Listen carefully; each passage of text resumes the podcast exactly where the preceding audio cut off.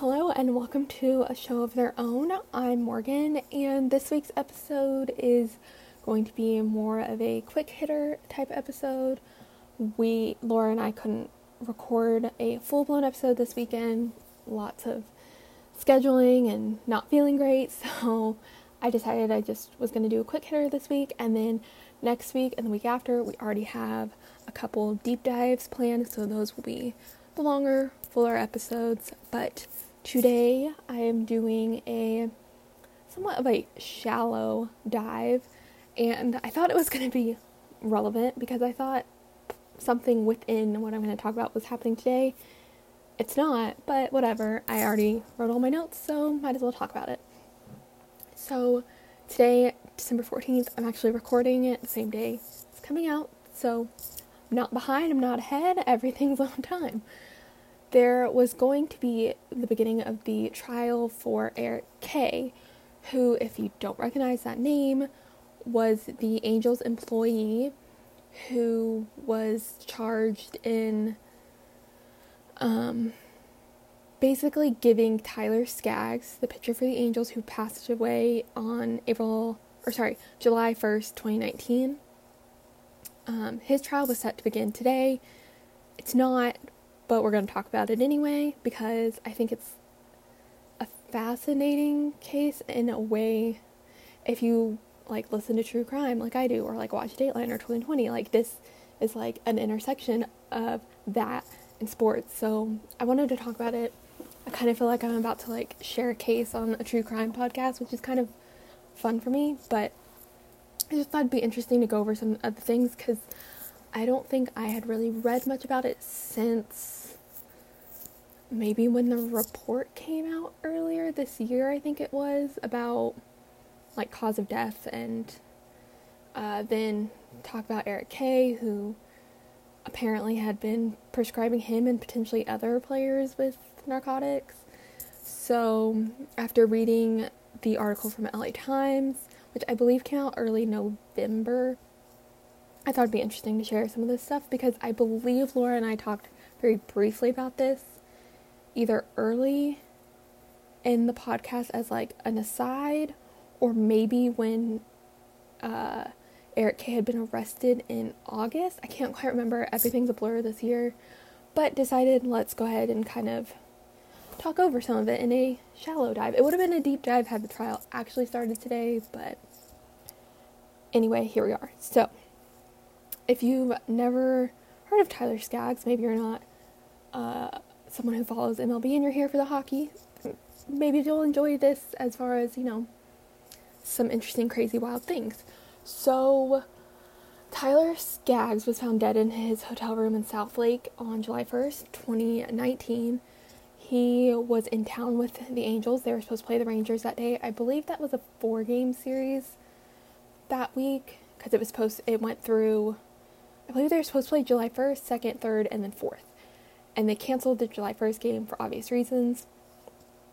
So he was found dead, and then the Tarrant County Medical Examiner had his cause of death. And I believe we didn't even get this information, I want to say, until like January, February, March, something like that this year, even though it happened in July. Or maybe it happened, maybe we got this report at the end of last year, and then the investigation happened this year, something like that. I didn't quite remember which happened because, like I said, for all of us, this year's been a blur. Anyway, the cause of death was, quote, alcohol, fentanyl, and oxycodone intoxication with terminal aspiration of gastric content- contents, which for us non-medical people just means he overdosed and then choked on his vomit, which is sad and also gross. So then he was, I believe, investigated by the D E A, and I think they're also the ones who made the arrest, because when I was looking up the article, it just said he was arrested by federal authorities. It didn't say which ones, but I'm assuming it's the D E A. So in uh, their affidavit, the D E A special agent said that if not for the fentanyl in Skaggs' system, he wouldn't have died. So also in the report, they said they found a counterfeit oxycodone pill, which is fascinating because I didn't know there was such a thing as counterfeit oxycodone pills. Like, the only thing I've ever heard of counterfeit is, like, counterfeit money, counterfeit, like, designer purses. So it's interesting that you could make a counterfeit oxycodone pill, but it was laced with fentanyl.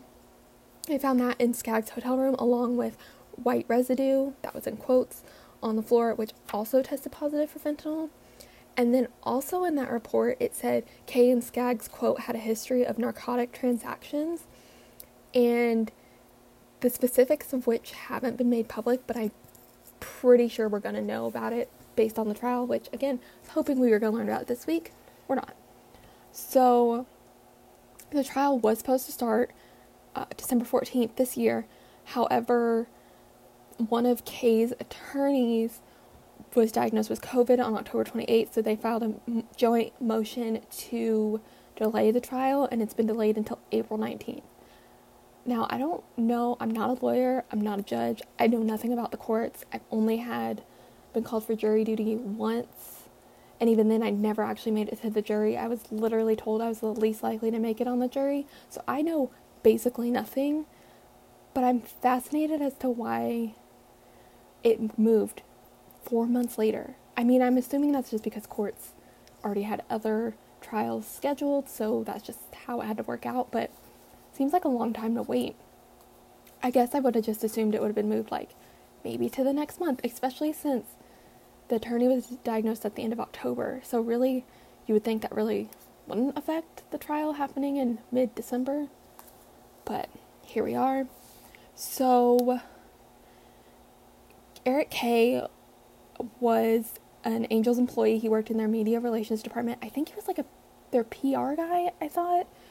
Um, it didn't give a specific, like, role, but he had been there for twenty-four years, and I would be shocked if Skaggs is, like, the first person that has ever had an issue with any drugs he, um, got from Kay, which I think the trial will probably, I would imagine, cover that. Like, there has to be other, like, close calls or other players, coaches, something. Like, you can't tell me Skaggs was the first person we ever, like, hey, can I get drugs from you? And he's like, yeah, sure. Like, Skaggs had to have been told by someone, you would think. Um, so, I'm, like, this is a trial I will definitely be following, because since it crosses over to sports, that automatically makes it fascinating, but it's also fascinating to be like, who else either helped Kay or did Kay give drugs to? So last month, sorry, not last month, in October, a grand jury indicted him on felony counts of distributing fentanyl that resulted in Skaggs' death and conspiracy with unspecified, quote, others to possess with intent to distribute since at least twenty seventeen. So I don't know if that means intent to distribute to Skaggs since twenty seventeen, or just in general distribute, um because Tyler Skaggs was with the Angels in twenty fourteen and then twenty sixteen through twenty nineteen. So that's interesting. Also, I think the um conspiracy with un- unspecified others is also fascinating, because is that others that helped him distribute or others that he distributed to? With me, it sounds like he's conspiracy, he conspired with others to distribute to other players, or coaches, or whatever. So does that mean that there are other employees still with the Angels that were also giving drugs to players? That's fascinating, because I think it was that Skaggs had Tommy John at some point, and that's, like, how he kind of got addicted to, um, like, the oxycodone and everything. Let me see, hold on, I should have written this down in my notes, didn't really think about it till just now. Sorry for the awkward silence. He, what, Wikipedia could help me out a little faster. Okay, he got Tommy John surgery in August of twenty fourteen. It didn't pitch the entire season of twenty fifteen. Um, He spent a lot of time on disabled list in twenty seventeen. So, and then in twenty eighteen, he was placed on disabled list for abductor muscle strains, the strains. And then began twenty nineteen season on disabled list with a left ankle sprain. So all of those, I'm sure, contributed to addiction to pain relief pills. So I like that. It's just fascinating to me. The conspir- conspiring with specific, bleh, all, hold on. Conspiring with unspecified others. You would think in the trial they're gonna have to specify. Unless this is going to be like a, those unspecified others gave us information, so we gave them immunity kind of thing. By the way, a grand jury, from what I was told, because again, not a lawyer, don't really understand anything except, you know, Dateline, true crime stuff, twenty twenty. Uh, a grand jury is just the jury-ish of people who decide the prosecution has enough evidence to go on with the main trial, which I feel like needs a different name. Like, pretrial evidence hearing. That sounds like, that sounds good. Ooh, come on. Uh, lawyers should go with that. That's a, it's a mouthful, but at least it makes more sense than a grand jury. Because a grand jury makes it sound like that's the trial. He was convicted, blah, blah, blah. Uh, so anyway, he waived arraignment, which, should have looked that up, because I kind of don't remember what arraignment is. But he waived arraignment and pleaded not guilty. And at, right after the grand jury, and I think I already mentioned he had been arrested by federal authorities in August, so he faces a maximum of twenty years to life in prison if convicted on charges of distribu- distribution resulting in death, and a max of twenty years if convicted on charge of conspiracy to possess with intent to distribute, which I feel like you ca- if he gets if he's guilty of Uh, conspiracy to possess with intent to distribute, wouldn't that also automatically make him guilty of distribution resulting in death? Or, sorry, if he's, I said that backwards. If he's convicted on the charge of distrib- distribution resulting in death, wouldn't that also mean he had a conspiracy to possess with intent to distribute? Like, they kind of go hand in hand, to me at least. Again, not a lawyer, not a judge, don't know how that works. But I would think they go together. I know they can, like, he could be guilty of one and not guilty of the other and get one, get like twenty years for one and then like ten years for the other, I think. Pretty sure that's how stuff works. So anyway, I find it fascinating, and I I was really hoping this this trial was starting today. I got so excited to follow it and like look it up and everything that comes out, because it sounds like a lot of information about the Angels organization could come out as far as other employees who were doing stuff like Kay was, because I find it hard to believe he was there for twenty-four years and no one had any idea of what he was doing with, like, giving players drugs and fentanyl. And I can't imagine that Skaggs would be the first one to get something laced with fentanyl from him. Because I know fentanyl is obviously very dangerous. Like, even just touching it can, like, be deadly for you. But I don't... It's just... If they had a history of narcotic transactions, like, there, there's more information. And I just wanted the trial to start now, so I had more to follow. And then I literally wrote all my notes. And was like, okay, let's go see what's happened in the trial so far. So I Googled it and nothing came up. And then found that trial had been moved to April. So I guess that's something to look forward to, although by then actual baseball will be on, so it might just get buried in the the uh, beginning of the season. But I'm going to keep up with it because I find it interesting.